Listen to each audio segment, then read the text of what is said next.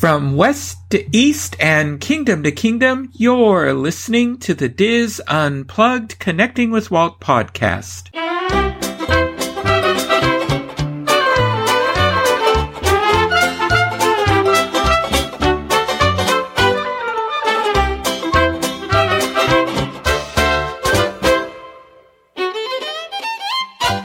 Connecting with Walt is brought to you by Dreams Unlimited Travel, experts at helping you plan the perfect Disney vacation. Visit them on the web at dreamsunlimitedtravel.com. Hey there, hi there, ho there, and welcome to episode 182 of the DIS Unplugged Connecting with Walt podcast. I am your host and DIS historian Michael Bowling, and I am joined by my co-host, executive producer, and good friend Craig Williams. Craig, how are you today? I'm doing just fine. How are you, Michael? I'm doing well. Thank you. I, I, as we talked before the show, I'm, I feel like I'm living in the La Brea tar pits because I have two bathrooms being remodeled right now, and they just laid the tar for the hot pan or whatever, the basically the bottoms of the showers, and oh my gosh, the house just reeks. I couldn't open all the windows because it rained today, and so anyway, so they said in about five days that the the scent should pass. Well, in the meantime, if anyone wants to buy tickets to the Michael Bowling Tar Pit, I would be more than happy to accommodate those requests. So just uh, make sure that you Venmo me twenty dollars, and I'll send you his address, and you can enjoy the Michael Bowling Tar Pits. It's good. Yes. And let's hope a cat doesn't, you know, get stuck in them and sink, you know, down. I, am sorry to laugh at that, but it's just it, It's now playing out in my head. Everything, the meowing, the the sadness of it all. So uh, that that got dark, but it did. It did. Well, as part of our celebration of Walt Disney World's 50th anniversary, we'll be exploring areas of Walt Disney World we haven't covered in our early episodes of Connecting with Walt when we went into depth on the creation of Walt Disney World. We later discussed the design and construction of the Magic Kingdom. And if you haven't listened to those episodes, you might want to as part of your celebration of this milestone year for Walt Disney World. So in this episode, we're going to embark on a virtual exploration of Discovery Island. And no, that's not the one in Disney's Animal Kingdom that is home to the Tree of Life we're going to take a virtual walk around the one in the middle of Bay Lake that may hold some mystery for our younger guests or those who visited Walt Disney World after the island closed in 1999. Craig, did you have the opportunity to visit Discovery Island? I absolutely did. So I was there about two weeks ago, and the the uh, arrest record did not come out yet. So uh, that look forward to that soon, and I have lots of great stuff to show from there. But um, We'll look for those videos yeah, no, at disunplugged.com or the DIS. Or yeah, yeah, no, I uh, I have not been there anytime recently, so I need to make sure that that is a joke. We'll get to the those fun, uh, exciting parts of this this story here later on in this episode. But I I did get to go there a couple times. I think I went in '92 and '94, and uh, my my memories there are actually pretty vivid, uh, considering I was young. And I've talked before about how how my my brain has made up a lot of stuff, but like I can I can distinctly remember walking around on Discovery Island and even the entire expedition to get out there. So uh, it's it's it's always fascinated me, and I am that person that when I go out on on the little boats and and I, I see Discovery Island off in the distance. I'm that person who gets as close as I can to the island without the the the water patrol coming up to me telling me to get away. I just like to get close to it and look around and be like, do I remember every single detail? Could I could I navigate around there if I was to go on there? But uh, ultimately, I'm afraid of birds and snakes and gators, so I think I'll stay away. And spiders. Yeah, yeah, I know. When I yeah, when I get in a when I'm in a boat and I'm nearby, I try to see can I see any trace of the buildings or the aviary, but it's so overgrown now. It is. Yeah. It's it's tough too. But yeah, Carol and I went there on our honeymoon back in the eighties, and then we took our children there. I think on our first uh, first time we took them to Walt Disney World. So yeah, I have some good memories of it. We have some good photos of it. Carol was not an animal person when we got married. And so there is a photo of her with uh, two parrots on her arms. And uh, um, she's not looking entirely relaxed. so, anyway, that was one of the stations where they took a photo of you with with parrots or macaws or whatever they were um, on your arms. So. But depending upon when you visited the island, it was either a deserted pirate island full of mystery and perhaps buried treasure waiting to be found, or an island refuge for hundreds of birds and animals. For some, the island was simply a part of their vacation package or their park passport. And for others, it was a must do experience with each visit to Walt Disney World. And Discovery Island as a guest attraction goes back to Walt Disney. Walt Disney was an environmentalist and loved animals and recognized the great appeal that animals have to people. He originated the concept of wildlife nature films with his True Life Adventures series. Stories about animals were a regular part of the programming offered on Walt's weekly television series and remained a staple of Disney programming for generations that continues today on Disney Plus and with the Disney Nature film series. Even in his early designs and attractions for Disneyland, Walt featured guests' interactions with animals, including the horse-drawn Rainbow Ridge stagecoach, the Conestoga wagon, and the Rainbow Ridge pack mules, some of these later had to be eliminated, like pack mules in Frontierland, who had a tendency to nip the guests and sit down on the job. As the Walt Disney Company developed the Florida project, which would become Walt Disney World, the desire to provide guest interactions with animals was part of the plan.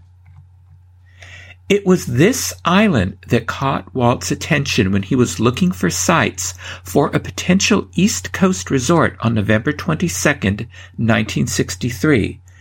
Walt flew over Central Florida looking to make the final decision on where to locate this project.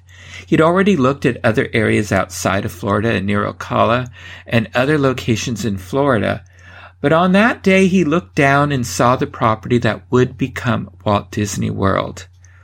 Those with Walt in the plane recall as Walt looked down on the beautiful little island sitting in the middle of the lake, hearing him say, This is it. The island he saw would eventually become Discovery Island. From the early 1900s, it was known as Raz Island, named after the family that lived there. In the late 1930s, it was purchased for $800 by a man named Delmar Radio Nick Nicholson, who renamed the island Idle Bay Isle. And he lived there for 20 years with his wife and a pet spoonbill crane and passed the time growing orchids. Radio Nick was Florida's first disc jockey, an inventor, avid herpetologist, and a naturalist. And some of his accomplishments refining radio receivers won nat- national recognition. Wonder what that island would go for today.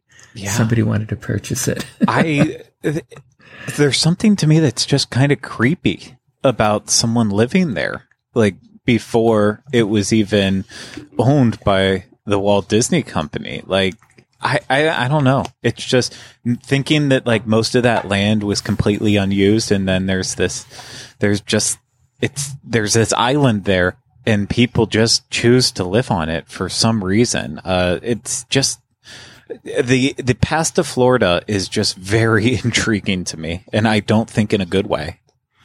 Yeah, and as you're going to learn, this wasn't the beautiful tropical island that we know today. It was it was it was covered in scrub, and I can't imagine it had amenities you know, like plumbing and electricity and things like that. Oh, I cannot imagine that it did have that. In his later years, when he became ill, Nicholson sold the island to a group of local businessmen who used it as a hunting camp, and it became known as Riles Island before the Walt Disney Company purchased the 28,000 acre island in 1965, under a fictitious business name, of course. There were several ideas that floated around the Walt Disney Company on how best to use the island for guests. When Walt Disney World opened in 1971, the island was named Blackbeard's Island and appeared on guide maps. However, development of the island didn't start until 1974, when 55,000 cubic yards of soil and over 500 tons of boulders and trees were used to build up the island to 11 and a half acres. Three elevated lagoons, winding footpaths, streams, and hills were created. A variety of flowers and trees from around the world were planted, and the one time flat scrub brush filled island was transformed into a tropical paradise. Just imagine if instead of making it a tropical paradise, if they would have made this like Pleasure Island instead of the Pleasure Island that eventually came, but they could have made a pleasure island in the middle of this island in Walt Disney World that was an oasis for for adults to go and have fun at for the night. It also sounds dangerous because what happens when you mix an island and alcohol, but they, uh-huh. they could have done anything with it. Like I'm not saying that that Discovery Island was the the wrong choice to make, but uh, to to be in those conversations at the beginning of what could have came from this island. That would have been a cool play, a cool room to be in. Would have been would have been interesting to hear what all the ideas that floated around. Yeah. The island was renamed Treasure Island. However, the Blackbeard Island name was reused and given to one of the three man-made islands of the Seven Seas Lagoon. Although the name of this new island attraction was changed to Treasure Island, the original concept for the pirate themed adventure would remain as it would take elements from the 1950 Disney film of the same name. It was themed as a pirate island, complete with a shipwreck, mast and all, on a gorgeous white sand beach. Treasure Island opened on April 7, 1974 with the hope to attract more guests to the resort and encourage them to extend their vacation stays. It was closed from January to March 1976 for a renovation that included a snack stand and aviary, and we'll get more into that renovation in a bit. The promotional brochure at the time described the island. Sail the seven seas of Walt Disney World to an island filled with tropical beauty, colorful birds, and the mystery of Ben Gunn's buried treasure. If you visited the island in 1974 and 1975, you would have found a tropical paradise themed around the Robert Louis Stevenson story and the 1950 film. Cast members are dressed in pirate garb and oil lamps lit the trails. The promotional brochure promised theme areas related to the book, such as Billy Bones's Dilemma, the Blockhouse, Spyglass Hill, and Ben Gunn's Cave. However, these areas never made it past the concept art stage.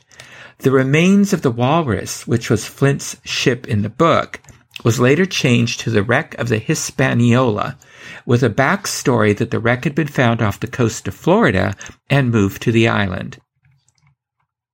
What would you have experienced during a visit to this treasure island? Well, you'd first take a launch from the Polynesian Resort Village or the Contemporary Resort and disembark at the Jolly Roger Wharf. As an alternative, guests could take the Walt Disney World cruise, which was a half day tour of Bay Lake and Seven Seas Lagoon on a side wheeler that featured a recorded narration and refreshments. From there, guests would take a half day retreat on the island that ended with a fireside sing along and a marshmallow roast. During their first, during their visit to the island, guests discovered 19 stops, vista, and animal encounters that included Captain Flint's Perch, Buccaneers Cove, North Inlet, Lookout Point, Black Dog Bridge, Doubloon Lagoon, Mutineer Falls, Dead Man's Island, Skeleton Lair, Buccaneer's Roost, Black Dog Swamp, Cape of the Woods, Remains of the Walrus, Scavenger Beach, Flamingo Lagoon, Rum Point, Toucan Cage, and the Mizzen Mast. Each area provided a distinct bird, mammal, or specific fauna. The brochure that accompanied the map of Treasure Island also previewed coming attractions related to this pirate theme. Sam McKim, who created the early illustrations of Disneyland's Main Street USA and Frontierland, also provided illustrations of these promised pirate additions to the island. According to the brochure, they would be Billy Bones' Dilemma, Captain Flint's first mate falls prey to the perils of the open sea. The blockhouse, side of the battle for the treasure map, though fully armed, we were still outnumbered by Long John Silver's buccaneers. Spyglass Hill, a fantastic group of rocks in the heart of the island. In this primeval playground, you'll discover the secrets of this treasure isle. This sounds a little like uh, Disneyland's Tom Sawyer Island to me, the original Tom Sawyer Island. Yeah, you know, it's. Uh, I was I was kind of going that way, just like think, thinking about the sound of it. Obviously, not something I'm necessarily familiar with to a, to a great degree, but yeah, it's um, it, it sounds very interesting. Yeah. And then Ben Gunn's cave, as mysterious as the strange hermit himself. Its its exact location is unknown even today, but we know it's someplace on this island. And the wreck of the Hispaniola, this seagoing vessel led by Captain Smollett, once anchored here in search of buried treasure, only to be overtaken by her mutinous crew, headed by the self-appointed captain Long John Silver.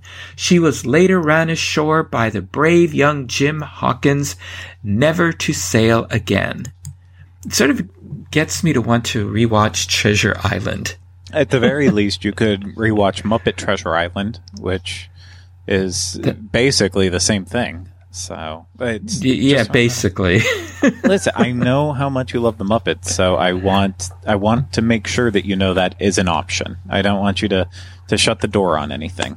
I do like the Muppets in, in their place. Yes, I do like Muppets Treasure Island, but anyway, but, but and, and I'm sure if this somehow still existed today, there there would be a Muppet presence here. Well, I think we already cracked it here. It's why isn't there a Muppet Treasure Island attraction right on here? That that movie is starting to celebrate its 25th anniversary, and Imagineering's looking for more place to put the Muppets. I, I think we found the right place for them. Let's put them out yeah, on the middle of an island and the people who are most passionate about them will have to travel to get there, but then they will be rewarded with with an oasis of Muppets.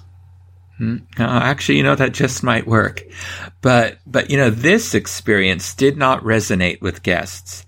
Due to the pirate theme, guests expected a more swashbuckling adventure rather than a sedate walking tour. Plus, there were no dining facilities, so guests were encouraged to bring their own picnic supplies from the Disney Village, known today as Disney Springs, or from Fort Wilderness. Adding to the disappointment, exploration of the beautiful white sand beach was encouraged, but swimming was not allowed. Treasure Island. Mm-hmm. Sorry, I didn't mean to interrupt you there. Just I was laughing as soon as I think about picnic supplies. Just uh, knowing how Disney is today. Like, if they were going to offer supplies, I'm sure they would offer like what they do at a DVC place, where it's just you know cheap lunch meat sitting in there, gray hamburgers that you can cook, just like the absolute worst stuff, and say, "Here you go, have a great lunch, go for it." But. And, and and you know it would be themed. It'd be a Treasure Island themed um, little cardboard box. It looked like a little treasure chest. Exactly. Yeah. Yeah sort of like a, in a McDonald's Happy Meal style box. Oh, that sounds so fun. So fun. oh, we're, we're coming up with some great ideas in this one. We are. I think they, they need to hire us yeah. uh, to revitalize this island. Um, anyway, Treasure Island was closed in Jan- from January to March 1976 for renovation. When it opened in April 1976, it had a new name and a new focus. It was now Discovery Island and had one of the world's largest aviaries. Now Discovery Island was a tropical paradise, a nature preserve where guests could observe rare flora and fauna. The new island was a haven for all kinds of animals, including rare species and exotic birds like bald eagles and vultures, where guests could walk along the Discovery Island Trail and observe these creatures in their natural habitat. The island was accredited by the American Zoo and Aquarium Association, or the AZA, in 1978 and served as a breeding facility for rare birds. It became renowned for its bird, plant, and tortoise populations. It even had the Jose Carioca Flyers Bird Show, which performed in the Cuckoo Cabana. There were also bird demonstrations as well as a scavenger hunt, which was available to guests as they arrived on the island. The 20 question hunt had clues with answers that could be found on signs throughout the island. Successfully answering all of the questions entitled a guest to a Jiminy Cricket Environmentality Earth Day button. The new promotional brochures provided this description of the island. Sail the seven seas of Walt Disney World to an island filled with tropical flowers, colorful birds, and an untold wealth of old discoveries.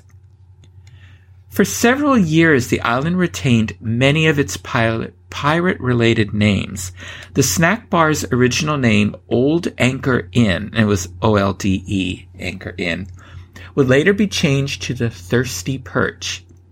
A few of the stops were renamed or altered with the addition of the aviary, and a second set of restrooms labeled Mates and Maidens was added. But most of the walking route remained the same. The aviary is one of the world's largest and measured over an acre. With the retheming and new focus of the island, Disney added more animals to the areas, including peacocks, macaws, rheas, tortoises, flamingos, pelicans, hornbills, eagles, alligators, rabbits, miniature deer, toucans, Patagonian cavies, scarlet ibis, cockatoos, cranes, swans, and two caged primates. Discovery Island was also the home of the last known dusky seaside sparrow before it died in 1987. There was an attempt to repopulate the species, but it failed, and the bird was declared extinct in 1990. Too bad. So this is I know that is sad. So this now this is the Treasure Island or the Discovery Island that I knew. Yeah. Carol and I and our children visited. So and we thoroughly enjoyed it. You know, we spent half the day there exploring it. Yeah, I mean, I. You know, obviously there's still a little bit more changes to come, especially when I started uh, attending. But it's I, I can remember when we went that we were it wasn't just a quick trip it was always a, a definite half day uh, experience and I, I don't want to rile anyone up with with saying it but I, I feel like I feel like it was at a time where where people were willing to do something like it for for a half day and take some time, relax, and move at a slower pace. And then then when people started looking at some of the theme parks like Animal Kingdom later on and saying, "Oh, yeah, this is a half day park," then you then you look at something like Discovery Island and say, "Well, if Animal Kingdom's a half day park, then Discovery Island isn't worth the time that it takes to actually travel and get there and come back." So uh, it's yeah, yeah, it's uh, it, it's a tough story, but we still have a little ways to go with it too. We do, we do. Yeah. Well, with the AZA accreditation, the cast members found themselves spending more time taking care of the animals and working on breeding protocols rather than with guest interactions. By the 1990s, the island was host to over 90 species of animals and 250 species of plants. In the mid 1980s, vultures started to appear around the island's sanctuary, causing damage to the island and many of its inhabitants. Cast members attempted several methods to dissuade the vultures from staying, but were unsuccessful. Charges against the island's director and four employees were filed for the mishandling of wild birds and vultures, as well as the destruction of nests and shooting off falcons and hawks. Disney claimed the employees are trying to relocate the birds, with unfortunate results. Disney settled the case and updated their environmental policies throughout the resort whilst keeping their AZA accreditation. The cast members involved were reassigned, fines were paid, and Disney began a very public campaign throughout the divisions that centered on environmentality, stating that environmentality is a fundamental ethic that blends business growth with the conservation of natural resources. Attention to the environment drives new business initiatives, demonstrating how environmental stewardship goes hand in hand with bottom line cost savings. By the early 1980s, the pirate influences had been removed from the island and were renamed Parrot's Perch, Discovery Island Bird Show, North Inlet, Monkey Colony, Trumpeter Springs, North Falls, Swan's Neck, Bamboo Hollow, Vulture's Haunt. Seemed like a bit of an ironic name to me. Um, Toucan Corner, Crane's Roost, Avian Way, Boardwalk, Rookery Pond, Pelican Bay, Flamingo Lagoon, Tortoise Beach, Alligator Pond, and Eagle's Watch. It was noted in a promotional material that a few of the island's inhabitants would not survive in their native areas due to injuries. The two southern bald eagles were on loan from the United States Department of the Interior.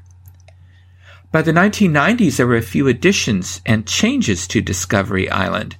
There was now an education pavilion, feathered friends display, Primate Point hosting lemurs, African aviary, the Discovery Island headquarters, an animal hospital and nursery, wildlife walkway, fishing cat, South, Af- South American aviary, and shipwreck beach. Another addition to Walt Disney World in the 1990s would bring about a great change to Discovery Island.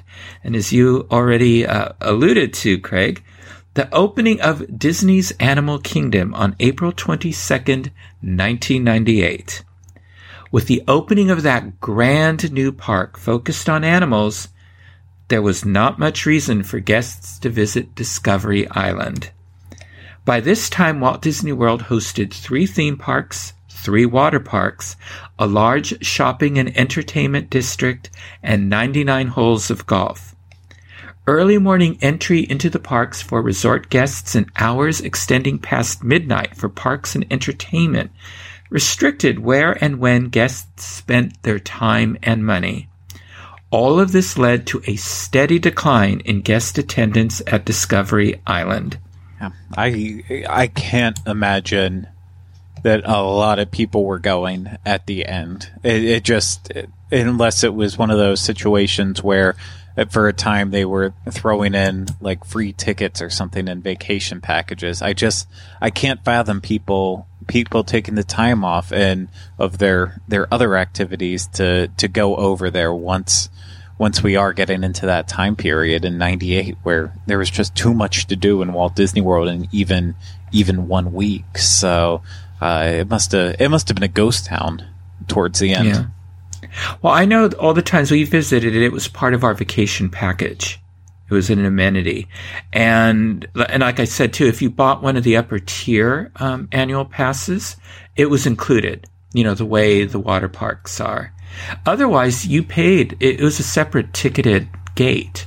Yeah. Well, you paid to get there. Yeah, and that's you know that that's never going to help when they can wrap it when they can wrap it into a vacation package or an annual pass like what they did for Disney Quest. That's that's a good way to keep keep people going for a while, but it's not it's never going to impact any anything for the long run. And obviously, well, we've seen we've seen that happen with Disney Quest and with Discovery Island. So that's a you know, we we here at the DIS, we're always looking for signs of when we should realize that something is is getting close to being retired, person and or attraction. So now we'll we'll we'll add to the list. If it gets added into your annual pass or vacation package, plan on it being gone sometime soon.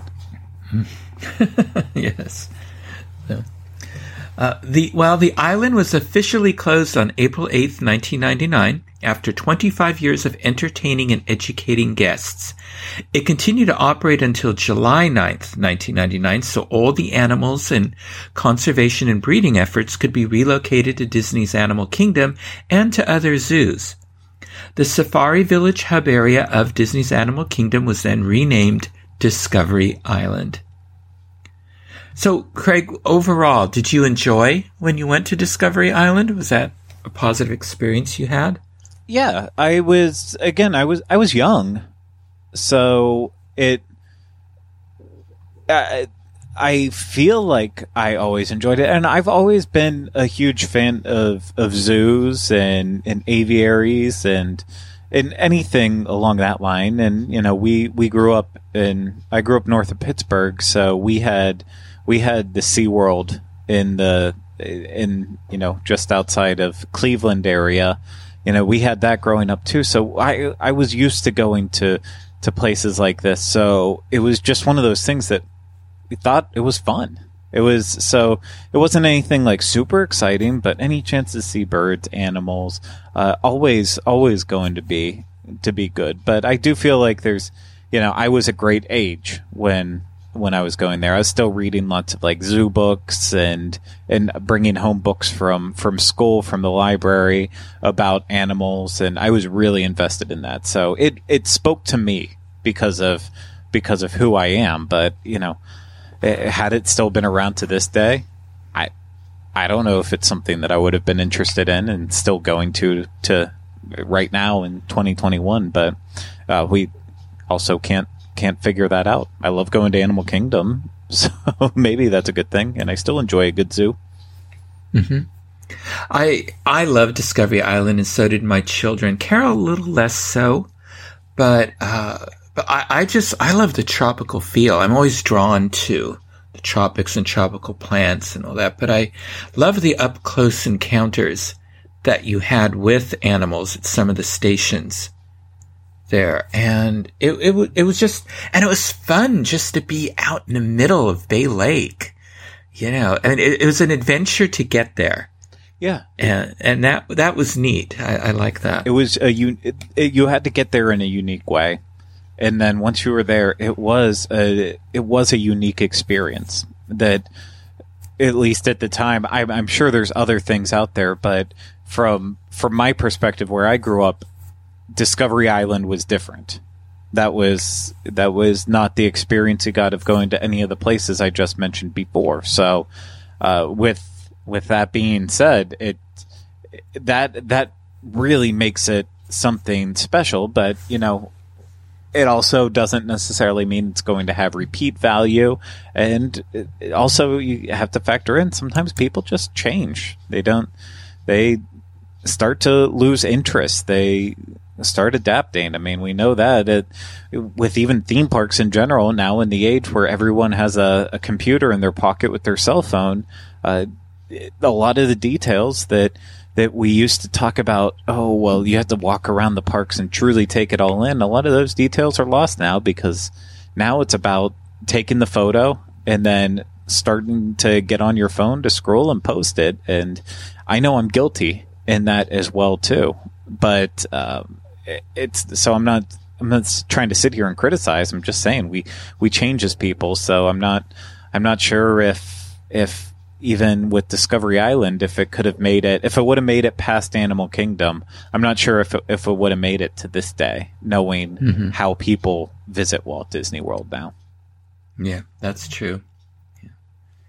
Well, since its closing, the island has sat largely abandoned with no signs of development. As of this recording, all original buildings and attractions remain on the island, although several have sustained major damage from hurricanes and natural decay. Additionally, Walt Disney World has banned all outings to the park, and guests are prohibited from getting within 50 feet of its shoreline. And legal action may be taken if you are found trespassing. And I know in researching this, I came across uh, a cast member stating that if you if cast members go to this island, they're immediate. The policy is you're immediately terminated. Oh yeah, yeah. So, So, photographer Seph Lawless, who published drone and zoom photos of the abandoned Discovery Island and River Country in 2016, has been banned from visiting Walt Disney World parks for life. But few people have trespassed over the last few years, and their excursions have provided photos and personal anecdotes for those curious about the abandoned attraction. Most recently, YouTuber Matt Sonswa, I think that's how you say his name, and his friend filmed an hour long exploration of Discovery Island. And his video footage um, of what the island looked like as of 2017 was the first video to capture the state of the Forgotten Park.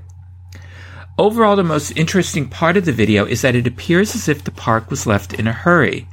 Photographs, office supplies, an incubator, and a cooler with animal food and medicine, things you would expect to be cleared out before closing the park indefinitely, still remain. The video also shows a snake preserved in a Diet Coke bottle, also photographed by Shane Perez in 2009. So, um, uh, is was Matt the one that swam there Uh, and took this? I remember some, some somebody was arrested not too long ago for swimming to the island and taking videos.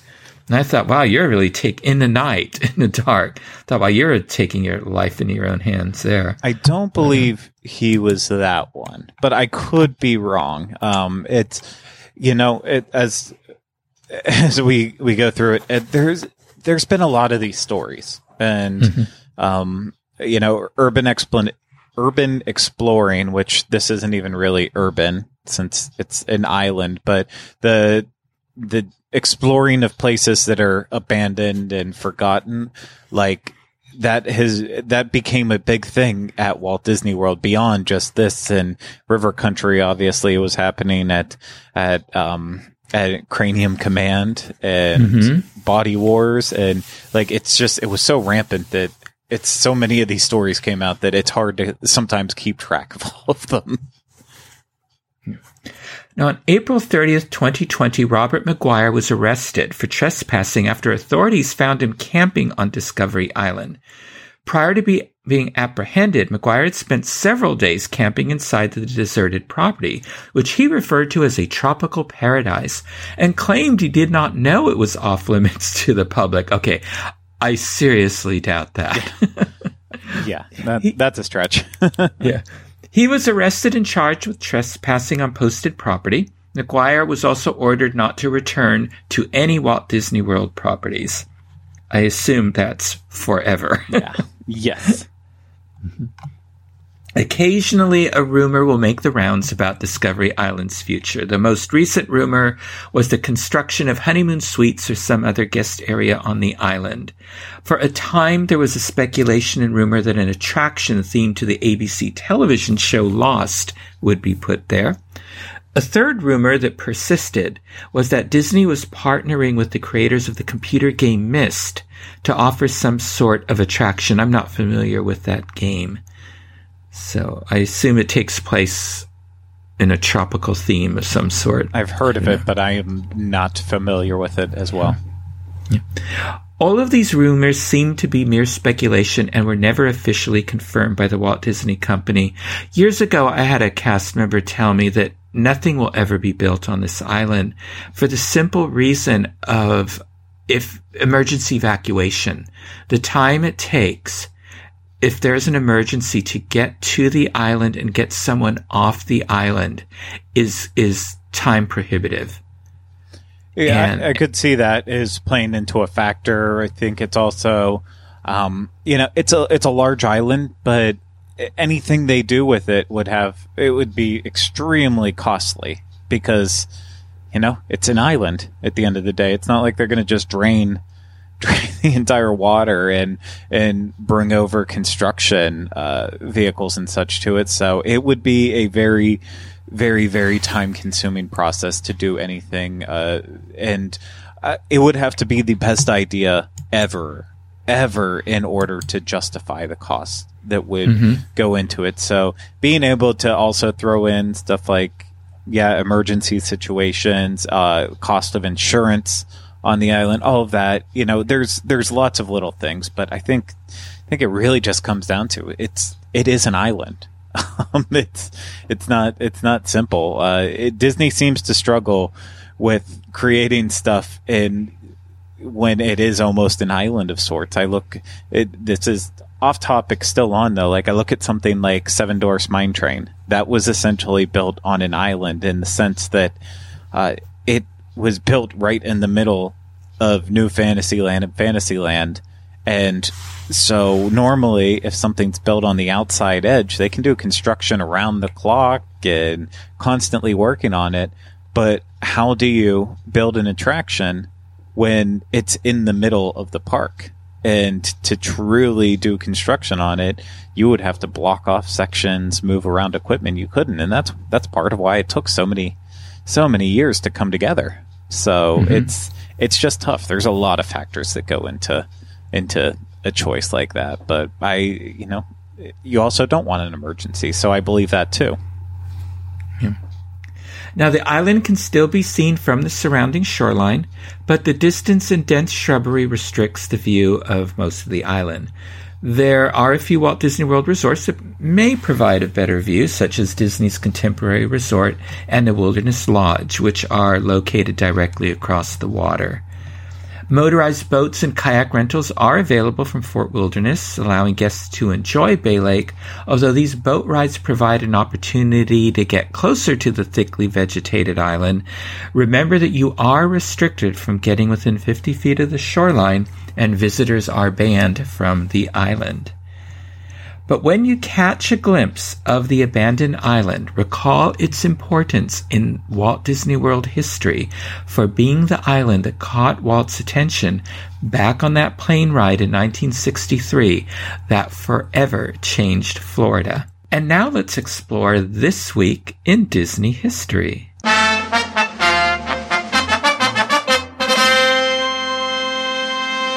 Okay, Craig, we're starting with the week of February 7th. And of course, I have to kick it off with a Super Bowl question. I, I don't appreciate that pun, Michael. Just letting you know. well, for only the second time in its history, which did not take place at the Super Bowl on February 7th, 2017. Um, the I'm going to Disney World declaration? That's exactly right. There is no iconic Disney commercial following the Super Bowl. The traditional I'm going to Disney World and I'm going to Disneyland commercial had been appearing since 1987 when New York Giants quarterback Phil Simms said it after winning Super Bowl 21. Uh, Disney has run the commercials soon after the end of each Super Bowl since, except for 2005. Denver Bronco quarterback Peyton Manning tells reporters that he's taking his kids to Disneyland after his team's 24 to 10 victory over the Carolina Panthers. So, and again, no reason was given. Um, Interesting. that one. Yeah. I don't know if that's, that might be the year where instead they filmed a bunch of the athletes practicing the line.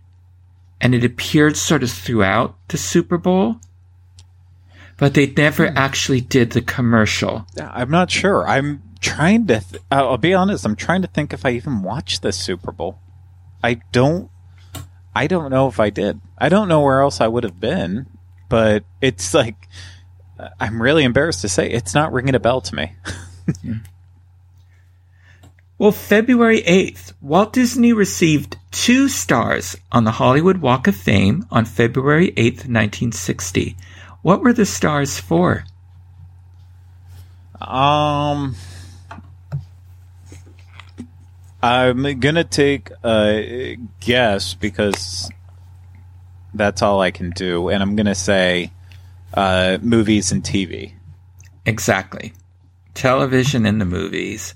The TV Star is located on the north side of the 6700 block of Hollywood Boulevard, whilst the Movie Star is at the north side of the 7000 block of Hollywood Boulevard. Okay, February 9th. What did the Walt Disney Company reacquire the rights to on February 9th, 2006. Uh, I'm guessing that's when they got back Oswald. That's correct. The Walt Disney Company reacquired the rights to Oswald the Lucky Rabbit back from NBC Universal, along with sports considerations for ESPN. The rights are obtained as part of a transaction permitting football play-by-play analyst Al Michaels to contract with NBC, which he was bitter about Yeah. for a very long time. Yeah. Openly bitter. Oh yeah, but I, I just, you know, I, I appreciate it. I just hope that one day Oswald will will be utilized uh, as much as Bob Iger placed value on him because he did he did a great thing by by bringing him back into the Walt Disney Company and. You know, he's had a couple moments here and there, and merch, and the show that ran during the the fan fest in uh, in Disneyland Paris, but it's Oswald still hasn't gotten his day in the sun in the right way. Yeah, I, I was sure they were going to do more with him. I mean, you know, for a while he appeared, you know, on Buena Vista Street at Disney's um, California Adventure, but they pulled him Yeah, a couple years ago, um, which I don't know why. He was wildly popular. The the Oswald ears were incredibly popular. yeah, the ear hats. that whole line of merch. I always, I always told myself when I saw Oswald in California Adventure and the line was super long, I always told myself that I'll do it the next time. That's one of those characters that will always be there, and then one day he just wasn't there anymore. Um, it, it's just, it's one of those one of those situations with Disney that just seems to happen from time to time where you can tell they just don't quite know what they want to do with the characters. And they that's it seems like that happens time and time again in this company's history that they they don't have a good plan in place for what they're going to do with the characters once they have them or underestimate the success and uh, yeah Oswald Oswald could be flourishing right now if he was given the right the right time and dedication. Yeah, I agree. Again, you know, they should find him a home on Disney Plus. The Start a little series. Yeah. I would love an Oswald series. Mm-hmm. Okay, and, and he could team him up with the Muppets since they don't know what to do with them. Oh, even better. I'm in. Have a t- have a cartoon series where it's all the cast-offs. They just don't know what to do with. Mm, okay, February 10th. What opening day Disneyland Frontierland attraction closed on February 10th, 1960? It took guests past Frontierland sites like Elephant Rock, Horse Thief Canyon, Dead Man Springs, and the Rivers of America. Oh, um, maybe the pack mules. No, they stuck around a lot longer. Than that. longer. But you're you're close. Um, want to give it another shot? I'm gonna let you give it to me. It's the Rainbow Mountain Stagecoach. Uh, And yeah, it yeah, guess- yeah. A guest could ride shotgun up top, up top or inside the coach. An opening day Frontierland attraction, it, it had originally been named simply Stagecoach. I love this. I love that old Frontierland where I- it really felt there, there was no end to it. And you rode the Conestoga wagon and the stagecoach and there, it really felt like it was a frontier. That's where I uh, I was bummed the last time we were at Knott's Berry Farm. We wanted to ride on the the stagecoach that they had at that park, and it just the line was too long. Everyone wanted to do it, and that's when Yeah. that's when you have to look at it and say, you know, Knott's doesn't get the same traffic that that Walt Disney World does, and you know, arguably there's a lot of good that has come out of Galaxy's Edge and and Big Thunder Mountain Railroad, but that still doesn't make you you look at it all and say, hmm, what if Disney would have just kept it? It clearly still there is still an audience for it, but Mhm. I also I I love Big Thunder Mountain Railroad and Galaxy's I do too. so- I do too. What shut its gates for good at Walt Disney World's Magic Kingdom on February 11th, 2011? Magic Kingdom 2011. What shut its gates?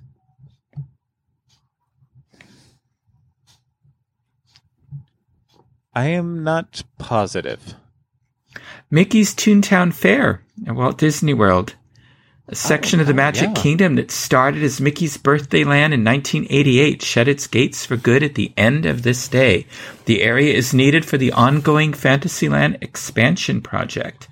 The Barnstormer attraction is scheduled to remain, but with a new name and theming, but the rest of Toontown will fade into Disney history. I, I'm a little embarrassed on that one. I'm not going to lie because I was sitting here thinking, like, well, I didn't live in Florida in 2011, so I'm not quite sure what was happening necessarily in terms of what was closing there. And then it just dawned on me as you're reading it, like, no, I actually I was in Florida and I remember it closing, and I remember it visit visiting it very shortly before it closed. So that's just uh, I'm gonna blame the time time of night on that one.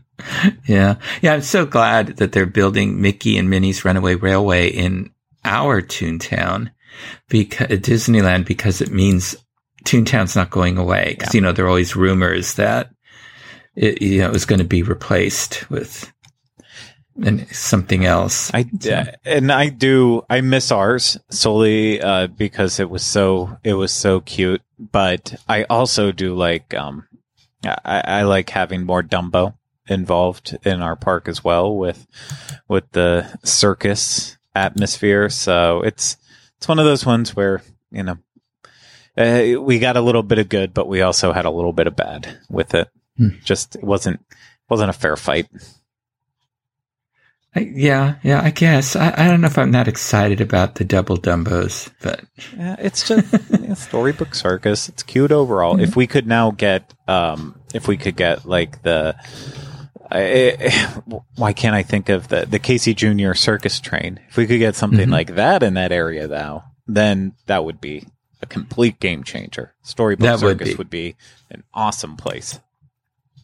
That would be that would be cool if they could squeeze that in somewhere. February 12th, at Todd Shipyards in Long Beach, California, the steel hull of Disneyland's newest watercraft is completed on February 12th, 1958. What is being built?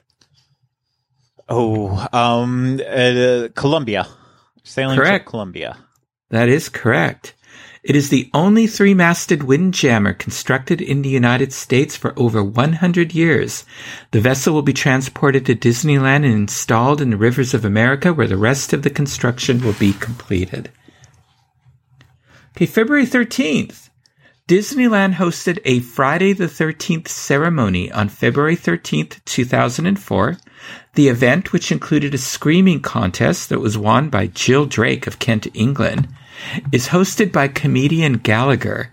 What was the purpose of this event? Um, I know I always love throwing in who was at things like this just to see who was popular at the time. No, Gallagher was not popular in 2004. Um, I, I'm going to be honest. I'm not. I'm not quite sure why. I don't. I don't know why. I don't know why Gallagher was there. You've you've stumped me on this one, and you've made me laugh so much with it. So thank you. Well, you're welcome. And it was to light up the marquee of the new Tower of Terror. The new attraction will open in Disney's California Adventure on May 5th. Do you think he brought his watermelons and was he smashing fruit? Like He must have, because why else would you have him there? That's like I I didn't realize Gallagher was still a thing in 2004. I thought his I thought his heyday was in the 80s and like he was a joke to us by the 90s in just, you know, watching watching Comedy Central and stuff. It's like, "Oh, that that old guy who used to smash fruit in the 80s." Like I, I, I don't know though. I don't know. I don't know. I, is he still around? I, I have have, no to idea. believe he's not even alive, but he might be. well, if you're listening, Gallagher, we apologize. That's what I was going to say. Yeah, uh, we apologize and uh, thank you for listening. Thank you for your yeah, support. thank you. And maybe you'd like to come on the show and tell us how you got that gig. Yeah. oh, well. Well, Craig, it, it seems like Epcot followed up. Uh, they had a nice little follow up to our, our Donald Duck series by um, replacing Donald and Jose and Panchito with a Panchito with a cardboard cutouts in the Grand Fiesta tour. How how nice that they were in sync with us. Yeah, um, it's it was a stunning tribute to our our episodes that we did. Uh, I think I think they they realized that we definitely were focusing on the fact that Donald had an illustrious career in in film as well as in the comics. So like we need to flatten him. No more three dimensional Donald. Let's really flatten him out there. And so uh, the only thing to do is to applaud Disney for for listening to to a little podcast out here like us and making a giant change. So there is there is a chance for us to have our voice. So yeah, the, yeah, hurrah. yeah, yeah. Or they can say they're going retro. Yeah. you know, back to the days when you know they made the little um, storyboards and the little models of it. Yeah, it's uh, definitely it's just a head scratcher. All joking aside with it, it's I almost would have been better to just cut the audio in the area, have nothing on the stage, and just leave it. So to just add cardboard cutouts is like it's, it's nearly insulting. Yeah, well, hopefully they'll bring back the figures. Maybe they're working on them, re- rehabbing them. Yeah. Or maybe they figure, you know, we're going to retheme this to Coco. Why bother? Why put in the energy?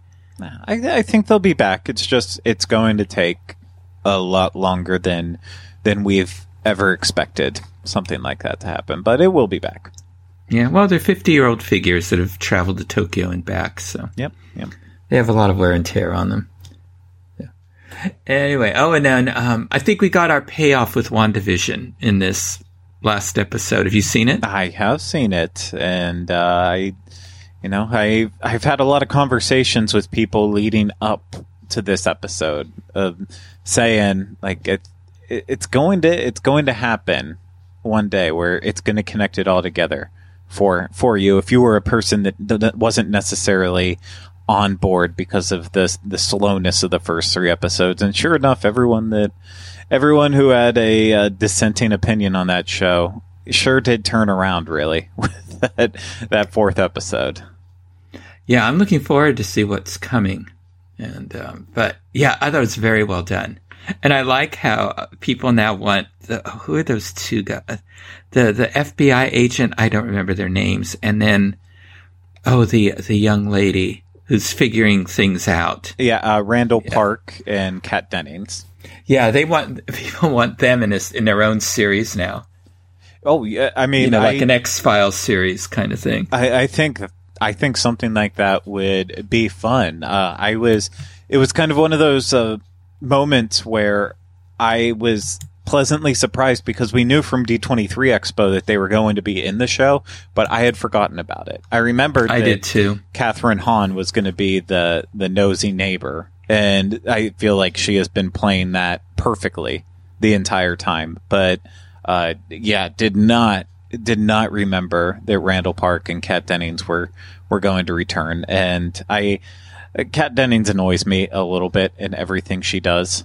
So uh, it's she's not my favorite, but I think she's actually she has great chemistry with with Randall Park and everyone she's working with right now in in Sword. So I'm I am I'm really enjoying it. I can't I can't wait to see where the rest of the season's going. I will not watch the mid season trailer that they re-released. Not re-released, released, uh, just because I want I want to go in with no spoilers the rest of the way through. I don't I don't want anything ruined for me because I'm enjoying it that much, and I cannot I, I cannot wait to see where it all goes. We had a we had a rough idea of things that might happen in it, but uh, I, I really I, I really am enjoying being like on the edge of my seat each week with this. Yeah.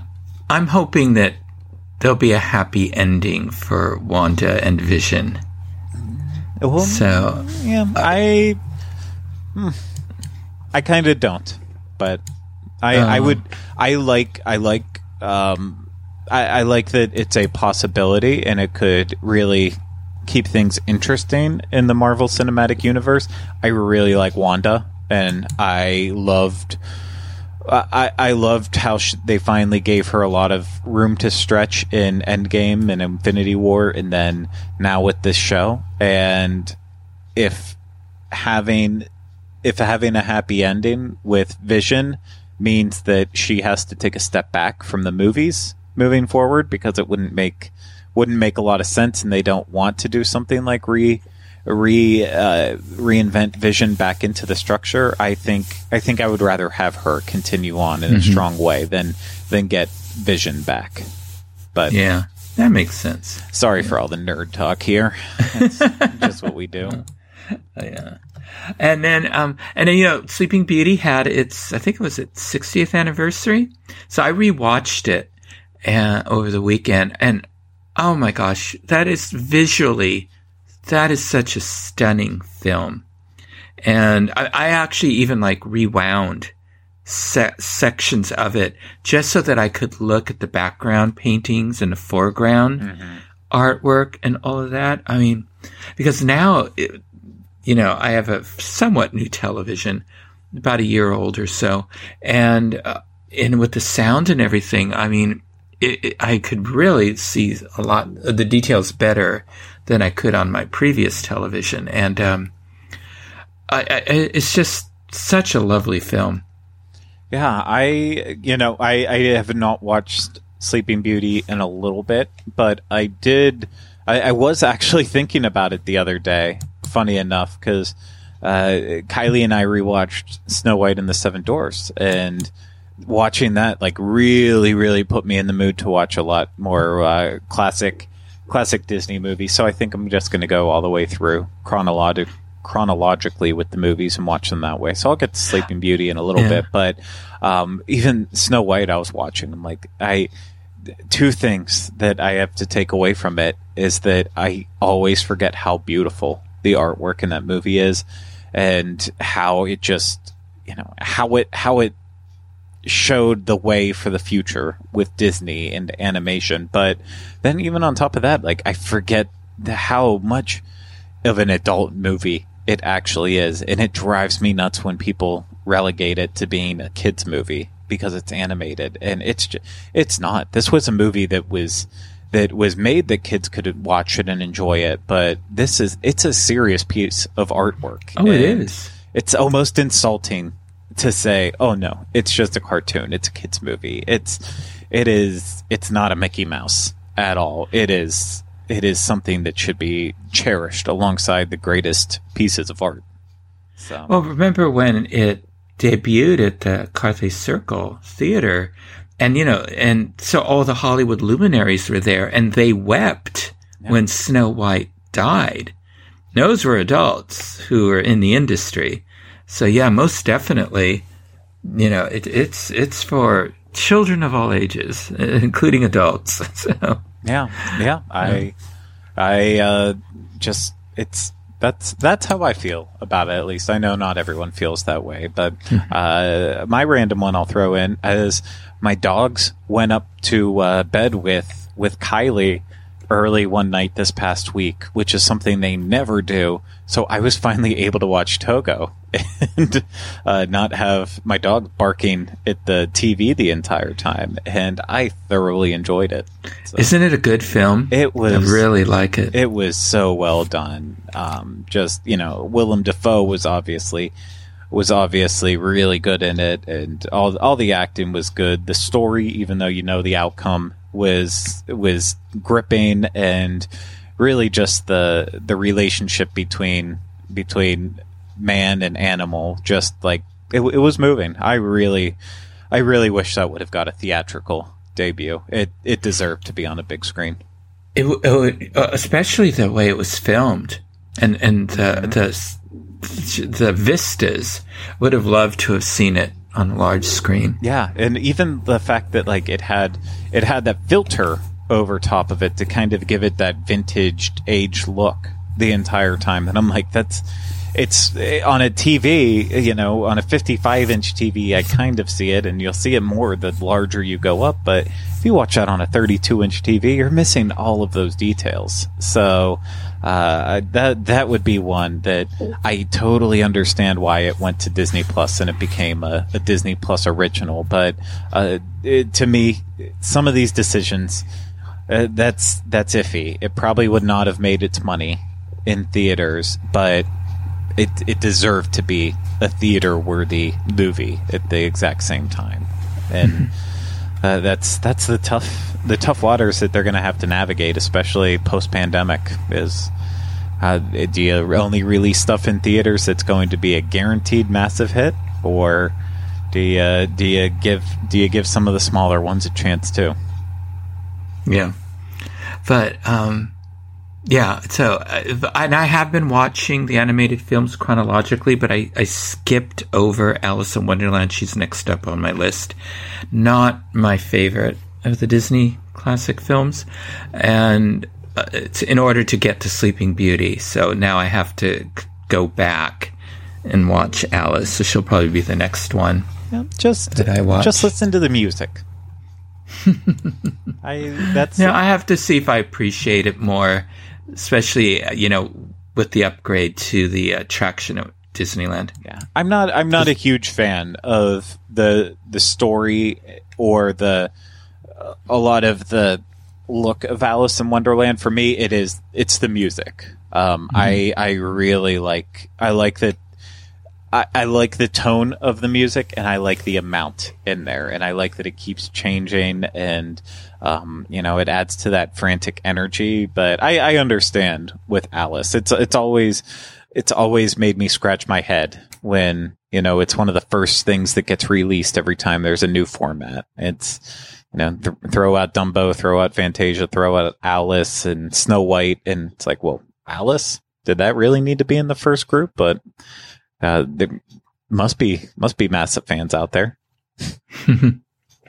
so, and since we're celebrating the 50th anniversary of Walt Disney World, you know, with this episode, we, uh, it's been announced that there's a new book coming out. A, definitely, I think this is going to be a coffee table book. Mm-hmm. Uh, Walt Disney World, a portrait of the first half century. And it's going to be released in September, right before the anniversary, for the uh, hefty price of $60. And so I'm assuming it's going to be very similar to, you know, the holiday book. Yeah. Yeah. Holiday, you know, that vein and size. So I'm looking forward to it. I put in my pre-order. Me too. And I, I, would not be disappointed if it comes down a little bit in price, but you know what? If, if it stays at that, then, uh, I'm sure that the quality will match up with the price tag on it. But yeah, that was, uh, I, I can't remember where I saw it posted, but you know, without without an image, without anything, just knowing that it's going to be the definitive book on the on the 50th anniversary, it's it had me sold. mm-hmm. Yeah, I I wish they'd come out with the definitive collection of music as they did with Disneyland's 50th anniversary. Yeah. I would be so happy.